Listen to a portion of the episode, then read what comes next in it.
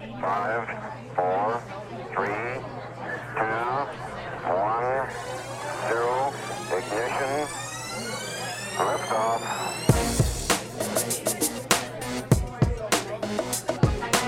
Look at them, madam. Have you ever in your entire life seen anything so beautiful? I'm sorry, I don't know anything about stamps.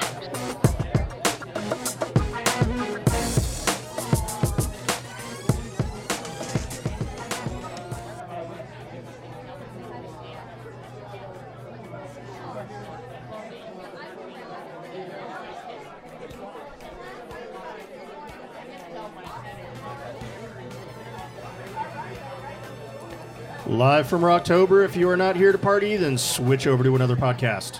This is the award winning stamp show here today, episode number 276, brought to you by the Southern Nevada Philatelic Research Center, a nonprofit 501c3 corporation for the advancement of philately.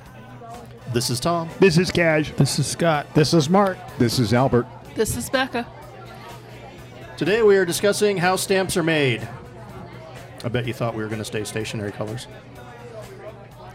And we are starting with the very first step how are printing plates made? From Wikipedia, because we always steal stuff from Wikipedia, printing is a process for mass reproducing text and images using a master form or template.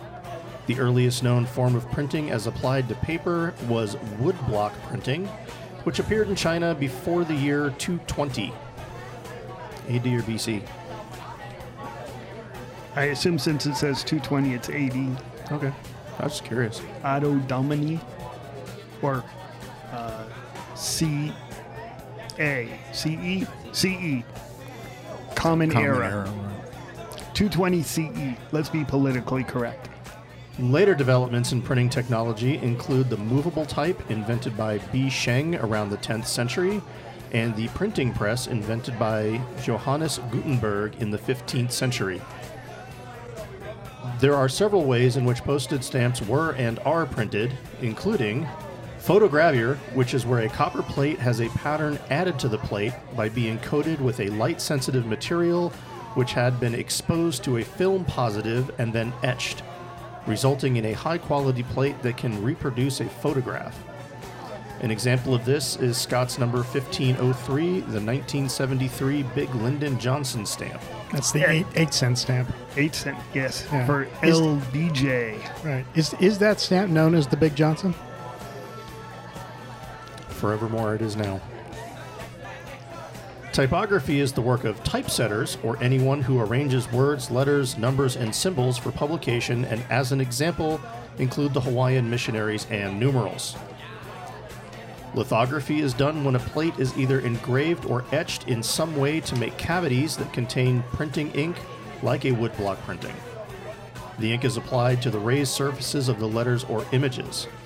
The 1976 bicentennial souvenirs Scott's numbers 1686 to 1689 are lithographed. Today, most types of high volume items are printed with offset lithography, which has become the most common form of printing technology since the 1960s. Photolithography or UV lithography uses light to transfer a pattern from a photomask to a light sensitive chemical on a printing surface. A series of chemical treatments then etches the exposure pattern into the printing surface. Line engraving or intaglio printing is when the image is incised into a surface and then the incised line or sunken area holds the ink. It is the direct opposite of a relief print, where the parts of the plate that make the image stand above the main surface. Today we are going to discuss this last one, intaglio printing, as well as relief printing, because most of the classic stamps we all love were printed this way. So turn up the music, pour yourself a glass, and get ready to party. Scott, you need to put down your drink, and for the sake of argument, let's pick the first stamp of the United States. How was that stamp's plate made? Well, first thing you do is you have to decide on a pick a subject and then come find an engraver who has a fair decent amount of uh, artistic talent, and they will etch in a soft, usually steel, but uh, possibly copper or some other thing, but usually steel, uh, they will basically etch or scratch a design uh, into the metal uh, using hardened, sharp instruments, and uh, in the in the size that you want. And uh, once that design is satisfactory, then you harden it. By hardening, that's a metallurgy process that makes the steel instead of being soft enough to scratch or etch into, then it makes it hard enough to be printed from or used in transferring the image to another piece of soft metal. Albert? And actually, uh, and actually, hardening is an interesting process because everything is made on soft metal, whatever. Whether you make, if you're making the die, you make it out of soft steel, or the plate is a steel plate. When you harden it, what you're doing is you're heating it up to a very high temperature, and then cooling it off very, very fast It's called quenching. Quenching. Yeah. And you generally speaking you quench it with oil because if you quench it with water it'll cause rust. But what you're doing is you're adding an oxygen molecule to the steel.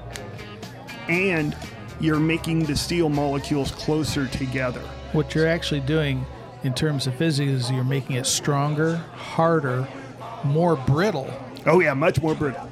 That's a good point for what we're going to be discussing Well, from so Scott's discussed from making from making first engraving a die, the um, Yes, that original engraving is called the die. and the uh, the company that made the first uh, the first stamps, official stamps of the United States, Scott number one and two is Ro- Rawdon Roy Hatchinson, and uh, say that name again that's a tongue tire R A W D O N. I have trouble with that all the time. Rawdon. Rawdon. And uh, uh, so once you once you've hardened the die, the next thing that you have to do is create the transfer roll. The transfer roll is a piece of round steel on a mandrel, and they actually um, they actually use the use the uh, the die and roll this round piece of steel on it to pick up the design.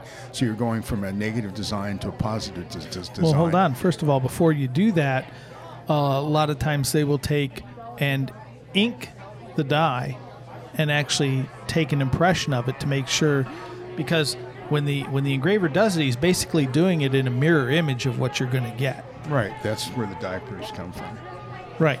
And so they're gonna they're gonna draw an image, and that's where the die proofs come, and they can come on different types. They might be on card, they might be on India paper. India paper is a very thin, uh, very fine paper. It's made out of it's rice paper. Is what It's is. rice paper, but it picks up all of the very fine, fine, minute etchings in the details in the in the engraving. So that's one of the reasons why they used it for proof impressions, is so that they could get as good of an impression off of this die as they could. And that's one of the ways that they check to make sure that the design is what they desire to have printed on the stamp. But and then once they do that, then obviously they clean off the, all the ink, and then they go to the step that Albert's talking about, which is making the the uh, transfer die.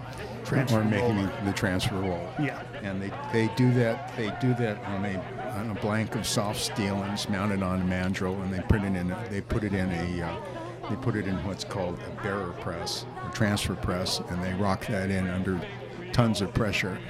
And the idea is, is that you may you may have uh, as many as uh, well in, in later in later transfer rolls you may have as many as 10 images on uh, on a transfer roll but in the early in the early dies it was usually only one or two or three Right. And you're talking about rocking, so they're not using straight on pressure, but they're actually moving it back and forth.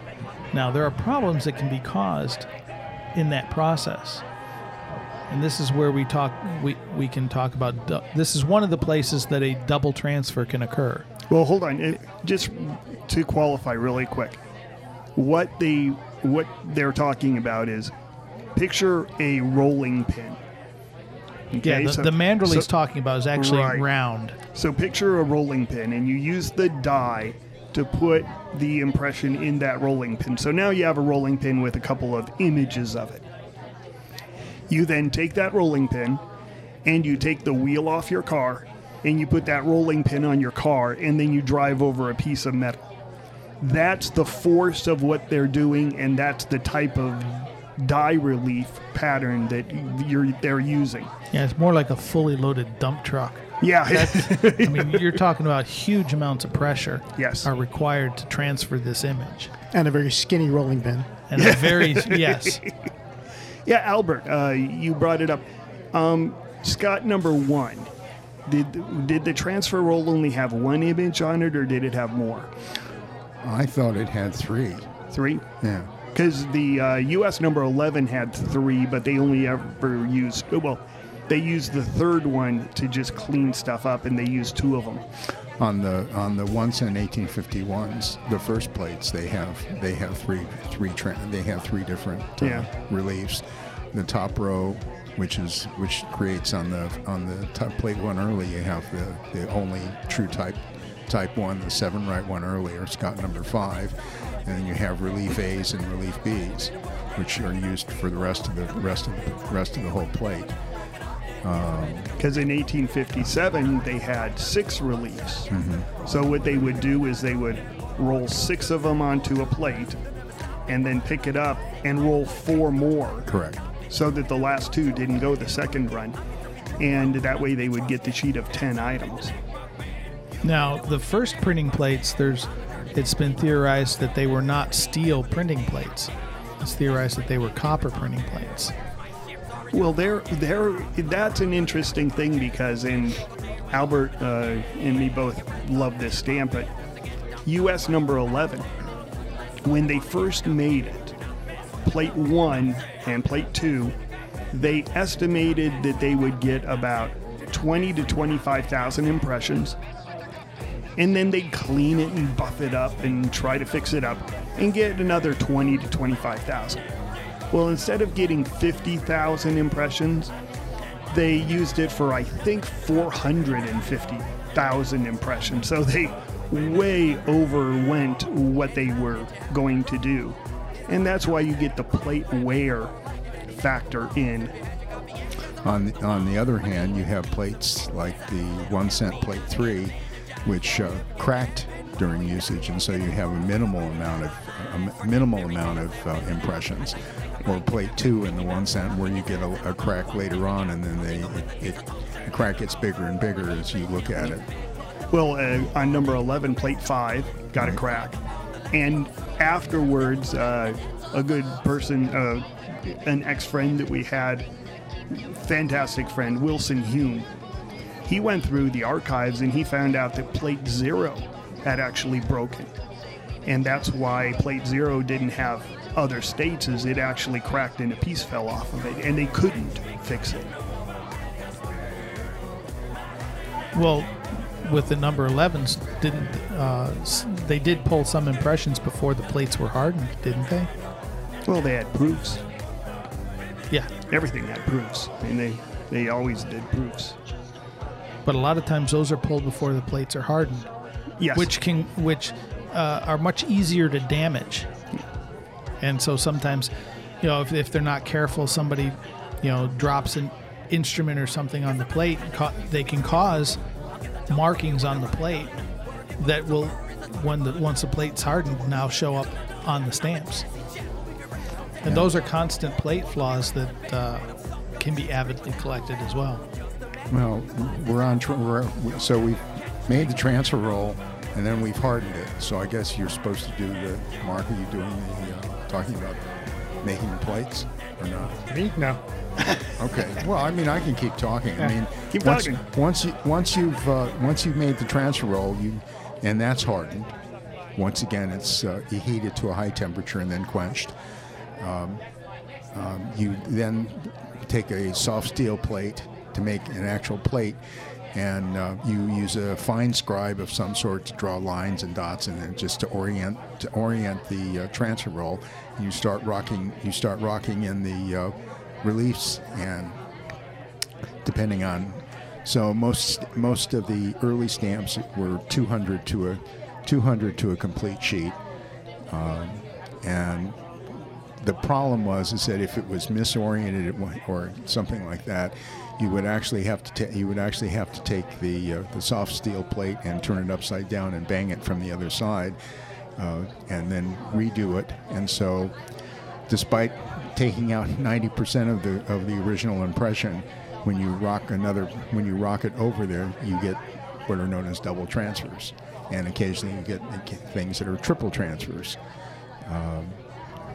but you would rock rock the use this transfer roll to make your make your plate and at the end of that if you were happy with it if you took a if you took a, a proof impression and you were happy with it you would then harden the plate and the plate would be ready to go to press The most one of the most valuable stamps in U.S. collecting is U.S. number five, and U.S. number five was caused directly because of that. They rocked in the images, and they they started from the uh, right side and went left instead of left side and went right. So you had the tenth position, 9th position, eighth position, seventh position.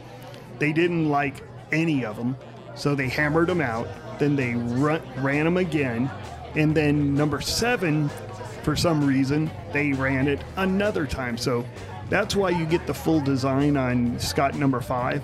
Is just because they rocked this position a bunch. And then after that, somebody probably walked up and said, What the heck are you doing? Get this plate done. And so they said, Okay, screw it. And they went and did all the rest of them. And so that's why uh, you have type 1, type 1As, is because you had a lot of work into it. And afterwards they said, Screw it. Get this plate into production. We need this out of here. At least that's my uh, opinion because it did the work did end rather abruptly and then the plate started getting used. No they had contracts to fulfill so Yeah. with with the government. Um, by this time the 1851 stamps are done by Toppan Carpenter and I, I'll pronounce mispronounce that name Casilear. I don't know the right way i always say castler but who the hell knows? Yeah. Um, but i'm sure somebody out These there named these- castler is going to send us a bunch of dirty emails now saying pronounce Well, my name right All these companies are interestingly they're banknote companies, so they're very experienced in making making um, making banknotes and uh, stock certificates and everything else. So they're accustomed to making. This is all security work, so that's why, and it's all um, it's all very highly technical skilled work. Um, even today, the uh, the engravers, both of, of our stamps and coins, are are revered by by collectors and uh, dealers because we realize how hard it is to make some of that stuff. Um, but well that's one of the, just going back that's one of the reasons why supposedly the first stamps uh, us number 10 the three cent stamp was printed in orange brown and supposedly and i do not believe this is the case but supposedly the orange brown ink wore the plates out quicker Well, the orange brown plates has uh, a component of iron as part of the ink, which is why a lot of times you see um, oxidation or actually sulfurization of the, of the colors. And uh, well, because it has iron in it, yes, it is abrasive. Yes, but they started, they changed the ink color before the plates suffered any real wear from it. I believe that they changed from orange brown to taking out the vanilla. It was purely a difference in cost and a difference in color, that they just wanted it different. But uh, you do have again these banknote companies that you know maybe were printing 200,000 300,000 notes. They were 4 or 5 to a sheet. So 50,000 impressions no problem. You do half a million impressions you got a problem. So using so talking about this type of printing, I mean the uh, when it's fitted fitted into the press bed and everything, and it's inked up, the the paper's dampened when they lightly dampen when the, when they take an impression of it. Um, the Bureau of Engraving and Printing over the years at major stamp shows and major coin shows has actually had demonstration presses to show people how it happens. hopefully, when this uh, when our current COVID virus thing ends, we'll we'll have that again because it's a wonderful thing to see for anybody who wants to understand how our stamps are printed. But uh, um, talking about some of the interesting varieties, um, we have we have both we have both double transfers and triple transfers on uh, uh, that are created from that process where the plate's being made and it's the original transfer is misaligned and they hammer they turn the plate over hammer it out and then retransfer it in place maybe a second time or even a third time. Uh, we have um, we have what are called accidents like uh, somebody drops a scribe or something like that so you get a plate scratch of some sort uh, we have plate cracks which are caused by wear or by improper hardening or something like that. Plate three, one cent is considered why its use is so so short is because of uh, improper hardening. Yeah, and uh, a lot of people don't know that, but uh, you look, you think, oh well, there's a big, huge crack in plate number three. Mm, That's not what happened. What happened probably was that when they hardened it, they didn't quench it correctly. And so you don't have like a big crack like on plate number five or plate number two, which, you know, you look at the stamp and you see a big line going through where the crack is. These were like a zillion little micro cracks all over it. And so it looked like uh, sort of busted glass, that sort of a crack. But it's probable that the plate actually failed at some point, just absolutely just like broke up or a piece of it broke up. And that's why they, they couldn't use it anymore. Well, one of the reasons why we know this stuff is because when they did the uh, reissue in 1876, they reprinted.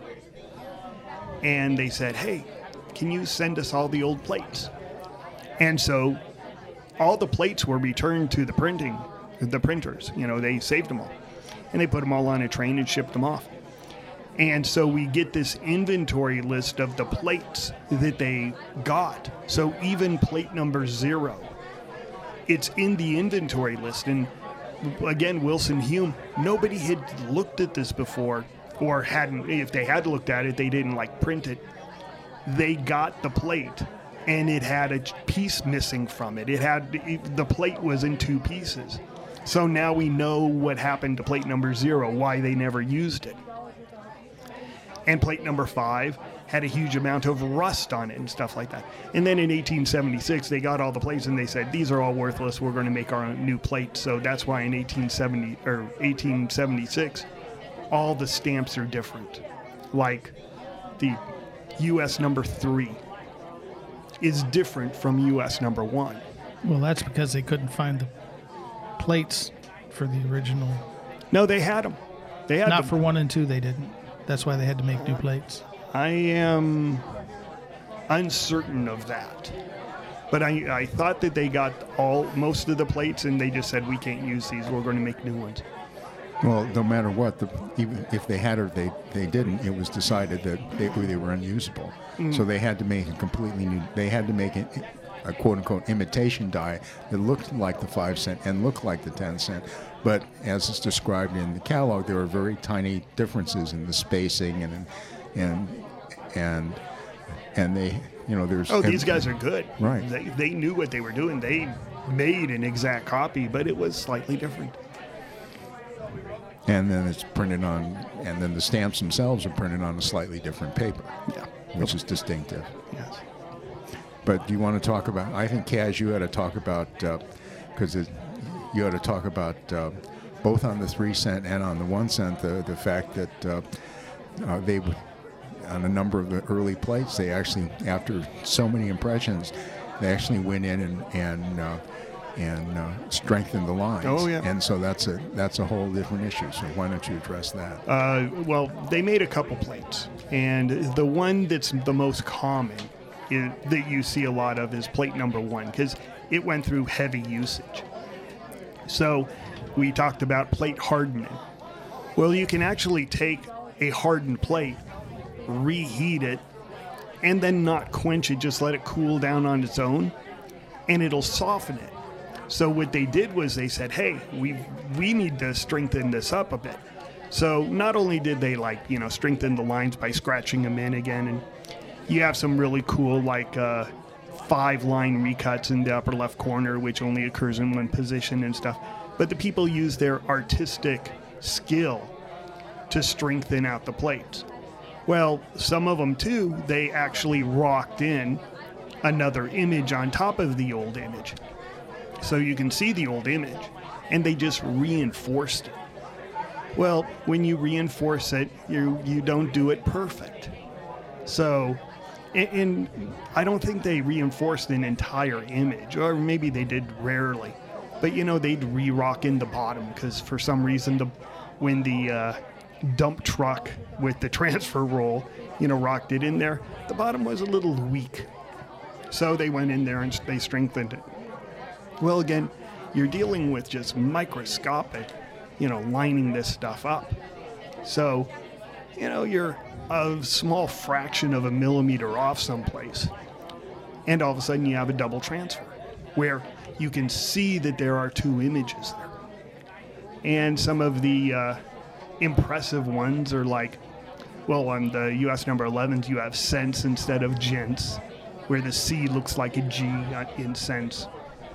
And then in later issues, uh, my actually my favorite double transfer is the 30 cent bison stamp of 1822, where the 30 has a marked double transfer, where you know it wasn't lined up well, and you get these just really interesting freak printings. And again, this is a plate printing. This is an actual printing variety flaw. If uh, because we get here at PSE, people who say, "Hey, look at this," you know, the ink is missing on this part of the stamp, and you go, "That's very interesting." But it's not a consistent variety. It's just somebody didn't put ink there. Well, there is a consistent variety where if an edge doesn't receive the proper, uh, it doesn't have the proper design, it can it's a it can be a short transfer, and then that's part of the plate making or That's transfer printing, process. yeah. That's not a printing error. That's a Right. Production error in transferring that image from the original engraved design either to the transfer roll uh, or to the printing plate itself. Any one of those, if you don't completely rock that die all the way to the edge of the design, you're going to basically not transfer the edge. And so it's going to be called a short transfer. Yep. And I've actually found a couple of those. I found one on uh, 216, and I found a double transfer on the $5 Marshall. Well, if it only happens in that one printing process where, you know, that one stamp came out, Well, that's it- called a freak. If it happens on the transfer roll, Then it would be consistent then it- forever. you would have it on every image made from that transfer position. Right. So if you have, uh, if you have, say, six images on the transfer roll, and one of them, then one out of every six of those images is going to have that characteristic. Well, if again, it's made when you're going from the transfer roll to the plate, it's position specific on the plate. It's like uh, in US number 11s, you have gash on shoulder. That was a flaw on the transfer roll. And so that flaw is transferred always to the same position. If you have a thousand stamps from this one sheet in this one position, they will all have it. Right, but if it's on the transfer roll, then multiple positions on the sheet can have it. That's, yeah. What about uh, a, a more modern stamp like the 20 cent Brooklyn Bridge, where the where you have a, a variety where the bridge is unfinished? That's actually a short transfer. That's a short transfer. Okay. Yeah, there's quite a, there are a lot of printing varieties like this. Um, that stamp was not printed by Line Engrave, though, Yes, it was. right? It was? Oh, it was? Okay, Yeah. never mind. That. Now, a lot of times when they're laying out the printing plates, uh, the technician who's doing that, um, I forget what they were, is siderographer, is what they used to be called. And they would place small dots or scribe small lines onto the plate to make sure that they got the rows and columns of stamps all lined up, and they just kind of didn't go willy nilly all over the place. Well, at the end, after they've entered the stamps, a lot of times they would try to burnish or polish those uh, markings off of the printing plate so they wouldn't appear on the printed stamp sheets. And sometimes they got them all, sometimes they didn't, and sometimes they get part of the design, Well, that's uh, which which is uh, you know could have happened uh, a lot on the one cent Franklin um, when they because some of tho- those plates were made just for imperfect stamps, and when they added perforations, then they needed a little bit more room between the designs, and so they would go through in between the designs, burnishing enough space for the perforations, and a lot of times they hit part of the design. Almost all the time they hit the design. But you, you can see that sometimes on other plates, even though they were laid out for stamps that were going to be made, they knew they were going to have perforations even. Uh, but sometimes they get carried away, and you'll get a position that has a little bit, uh, got a little bit aggressive with the burnishing, and part of the design was accidentally rubbed out. But also, if they make an error, if they on the plates, like the two cent Washington Franklin, they they made a they had a problem with certain images when they made the plates. They burnished them out. They re-entered those positions, but when they did that, they grabbed the five cent die instead of the two cent die. Oh, you're And talking about number 505 and the uh, like. Yeah, and that's how that error came about because when they grabbed the die, they looked at it and you know a backwards five looks a lot lot like a two. so they grabbed the wrong die and they put the five cent in there and they didn't realize it. Yeah, that's a great story too. Is if you got one of those, if got you, if everybody can look it up. It's uh, Scott number 505 Or 467. or 467 or 485. 85. 85. Yeah. So there's a perf 10, an imperf, and a perf 11. And uh, the interesting thing, though, and they talked about this a lot, were you allowed to use it as a five cent stamp? If you bought it, you know, if you put it on an envelope, was it a five cent stamp or a two cent stamp? And the law said it was a two cent stamp. Even though it said five on it, it was a two cent stamp. And there, there are, I don't think there are any that exist but supposedly some of them came back three cents postage due because people used them as five cent stamps. I've never seen a cover with that where it said postage due on it. No, it, this was from uh, Perry. Perry was talking about he did see it. And then they soaked him off the cover. it's like, what the heck are you doing? Well, again, that was back in an era where postal history was not uh, very popular. And they went by the color. The two cent stamps were red, five cent stamps were blue. and they sold them as two cent stamps, and they got two cents for them, and everything else. It was just a typo. But it is a very interesting stamp. Yeah, well, the interest, the another interesting thing about that is when the post office department found out about it, they recalled the sheets, and collectors rushed out to the post offices to buy as many as they could. Yep. And some postmasters sold them, and some wouldn't.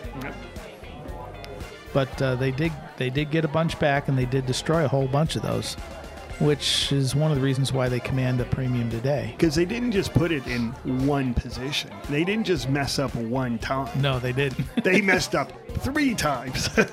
They're scattered all over the place. Two of them are on one sheet and one of them's on another sheet. Now, the rarest of double transfers are something like that. But when they're when they, but they take the actual they take the wrong wrong transfer roll. For instance, you do have on the you do have from plate number 5299, you do have a position on there, which is a two cent plate where they actually originally rocked in the one cent stamp. And so when when they when they turned the steel plate over and they banged it out and then put in the correct uh, uh, transfer in there, you can still see parts of the one cent design. So that's considered a foreign transfer. Identifiable parts. It has to be identifiable. And this exists on a number of the officials, and also on the uh, on the 10 cent uh, premier gravure, the so-called August 62B. Also appears on some revenue stamps. right. But Is it- those those are it- all highly. Highly collectible. Well, again, my one of mine is uh, the one cent. when they were laying out the plate, they put on the first image and went, uh, plate's upside down. So they turned the plate over and laid everything out. So on one, you have a double transfer where it was rocked in twice. One is upside down, one is right side up, which I always thought that one was cool. That's uh, plate two, right? No, it's two. plate. It's plate. It's 71, 81, 91, plate one. Yeah, pla- okay, plate one. Yeah. Now, I heard you say it was a foreign transfer. Is that the same as a foreign entry? Or is it just semantics? Yeah, that, that that's the same thing. That's the Okay. same. Yeah. And then we ought to we and then the other thing we ought to talk about is the difference between a double transfer and a double impression. Oh, Oh, absolutely. that's a good one. Um, a lot of times they get confused. A double impression is a printing error. That's where a stamp is printed twice. A double impression occurs during the printing process.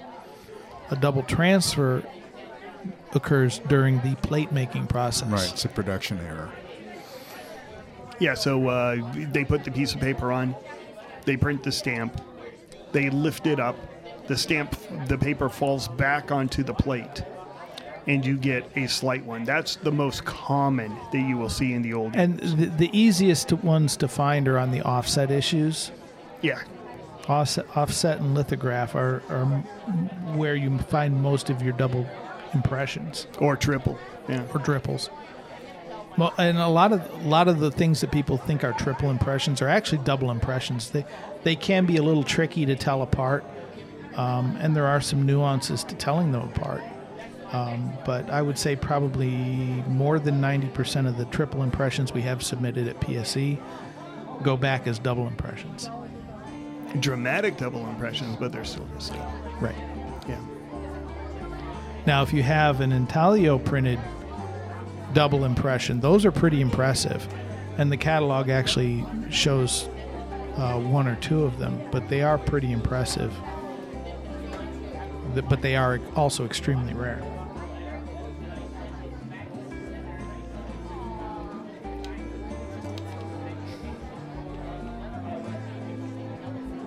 We cover everything? We're done. What about the stamp with the cat with the two tails? That's not engraved. Oh, That is a, I believe that's a lithographic Lithograph, stamp. That's a lithographic error. and that's a lithographic error. It's just a slight doubling of the black ink. What? Um, Never heard of that one. it's Oh, you've never seen the two-tailed cat? from Yeah. the 1970s, and it, It's- Halloween stamp. no, it's a No, post, no, no. post office. Post office, Yeah, yeah. That's yeah. I think it's from early 70s. I think it's an yeah, it's an eight cent stamp, right? Yes, Yeah. First automated post office. I believe is what it is. I think. the subject. Yeah. I think so. Yeah, speaking about a post office error. On Facebook, we saw this. Uh, Tom, why don't you go ahead? Actually, it and- was the New York Post. Oh, the New York Post. Okay. A Florida woman forced to forfeit her lotto prize after the USPS loses her ticket. Yeah. I wonder how much you. Now, it's it's not a lot. It was thousand dollars. It was All one of those second chance sweepstakes. oh, okay. But because all of the lottery offices where she lived in Florida were closed due to COVID 19, she followed the directions and she put it in the mail. She put it in via certified mail and she had, uh, I believe it was 14 days or seven days that it had to had to be there, or they would pick a second chance winner. Well, uh, this story came out uh, actually yesterday, August 30th, and it said uh, her tracking information last showed the ticket in transit on August 12th. No. and uh, let's see when is. Uh, doesn't say when she what day she mailed it, but uh, she actually uh, wanted it to make sure it got there, so she mailed it via certified mail, and they uh, they never received it. What a terrible fate. The, the only reason I relate to that is, is that my mother liked, as she got in her 80s and early 90s, one of the, since she didn't really need anything, so a Christmas present or a birthday present, she actually liked, like the California Scratchers. So, so occasionally she would win, but most of the time she wouldn't. So they had a they had a second chance program. So I would uh, go I would log on using her email address and then put in the put in the numbers. So I relate to this 100 percent. Well, it actually says um, it doesn't say what date she put it in, but at the writing of the article, it says six weeks later, the winning ticket is still unaccounted for. Now the question is, will the lottery commission pay it because she has proof that she did send it? Probably not. The Florida Probably Lottery not. said it is not responsible for mistakes made by the Postal Service, though it will make an exception for her and pay out the prize if the package shows up postmarked by the original deadline. Ah, But at this point, after six weeks, it's if they can ever figure out where it even is. Yeah, no kidding. Well, lottery, uh, I don't know, but everybody should know that I'm a magician. And uh, I have a magic trick, and it's uh, uh, I give a person a lottery ticket, and then they scratch off the numbers, and I produce a card for it. Well, the trick is that I bought bogus uh, lottery tickets, and they're t- uh, they're all twenty five thousand dollar winners. So you know, I give the person a lottery ticket. I'm doing it, and then they realize that they won twenty five thousand dollars and start running and screaming, and you know that's the trick. There have been several sitcom episodes uh, about those kind of fake cards in, people quitting their jobs and all that, thinking that they won. I won a million dollars. Screw you! I'm never coming back. Guess you should wait till the check is cashed before you quit your job. yeah. So, yeah, I thought that would be funny to throw in today. Oh, I have something uh, to share. Uh, you, for the first time, I got my uh, eBay managed pay, which went into effect. I'm going to say that again because I burped in the middle of the That was attractive. By Yeah. The way. Thank you.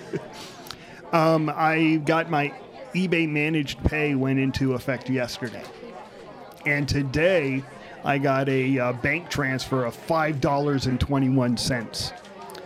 And so uh, I talked to Mark about it because that's stupid, and I have to track it and everything. And you know, I'm sure they produce some sort of report, but it, this is going to be a pain in the ass. Um, Mark told me, and I'm going to share this to everybody because it is important. Uh, Mark, why don't you uh, tell them what to do because it fixed mine? Right. Well, because eBay, if you make sales every day, they will send you a, a payment every day. Um, so what you do is um, is you go to your My eBay and click on the payments tab, and you can reschedule it for once a week instead of every every day. Can Yeah. you reschedule it for The payouts once a week. Nope. Like you every- have you have every a other week or nope. something? You have a choice No. of per day or per week. Yeah, it's either daily or weekly. Yeah, I wish I could do it like every two weeks. But yeah, it, at least once a week means my bank only gets hit with one transfer. Or A week and Do go four charge you? transfers. Yeah, it just makes it harder to, to I have you know I have a funny feeling. if you have all these transfers. Yeah, I have a funny feeling if I got 31 transfers, that there would be a fee involved. Before we conclude, I wanted to talk about one additional thing from plate production in intaglio. There are two very there are two important stamps in U.S. Scott 482A and Scott 500 that are called Type 1As, and they are called Type 1As because the design didn't change.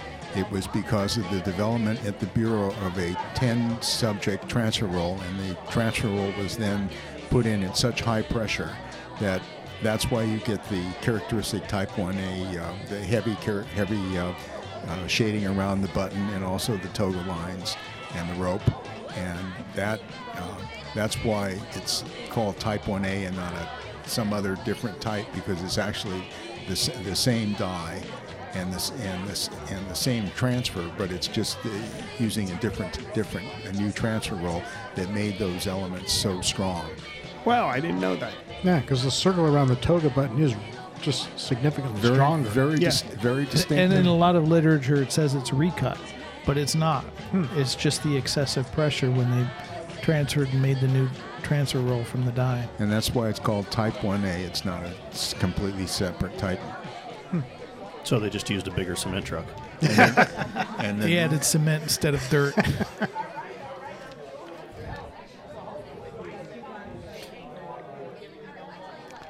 Is that it? Are we done? That's it. That's it. We're done. Oh, okay. Bye. Let's talk about paper colors. Postal stationery paper, Paper colors. colors. I don't think I don't think we have time. Yeah, not even white. It's white. Well, we're done for the day, but we have a favor to ask. Stamp Show here today has a YouTube channel where we put up excerpts of our podcast. I figured that was better than uh, extracts. Yeah. we just put up a fantastic video on Albert's talk on the California Gold Rush issue of the Canal Zone. Please check it out and subscribe to the channel because it helps us show up in the search, and we are a new channel. Uh, also, liking the videos goes a long way too. Take a look and help the channel grow. We need your help. Nothing on the internet is free, including our phone and internet connections. You can support the podcast by joining the Stamp Show Here Today Club. The cost is $10 for a lifetime membership, and please include your APS number if you are an APS member, because we are an APS affiliated club. Your support is greatly appreciated. Our address is P.O. Box 539 309, Henderson, Nevada 89053. You have been listening to Stamp Show here today, episode number 276. This was Tom. This was Cash. This was Scott. This was Mark. This was Albert. This was Becca.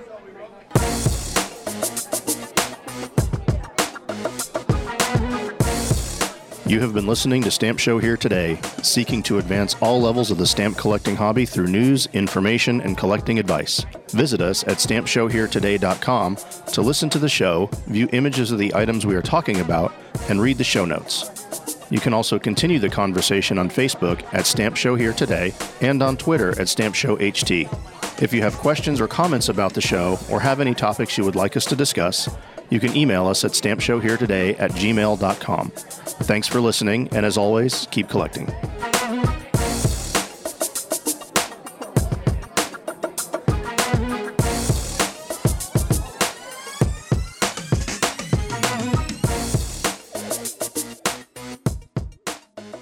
Stamp collecting happens when we dream together.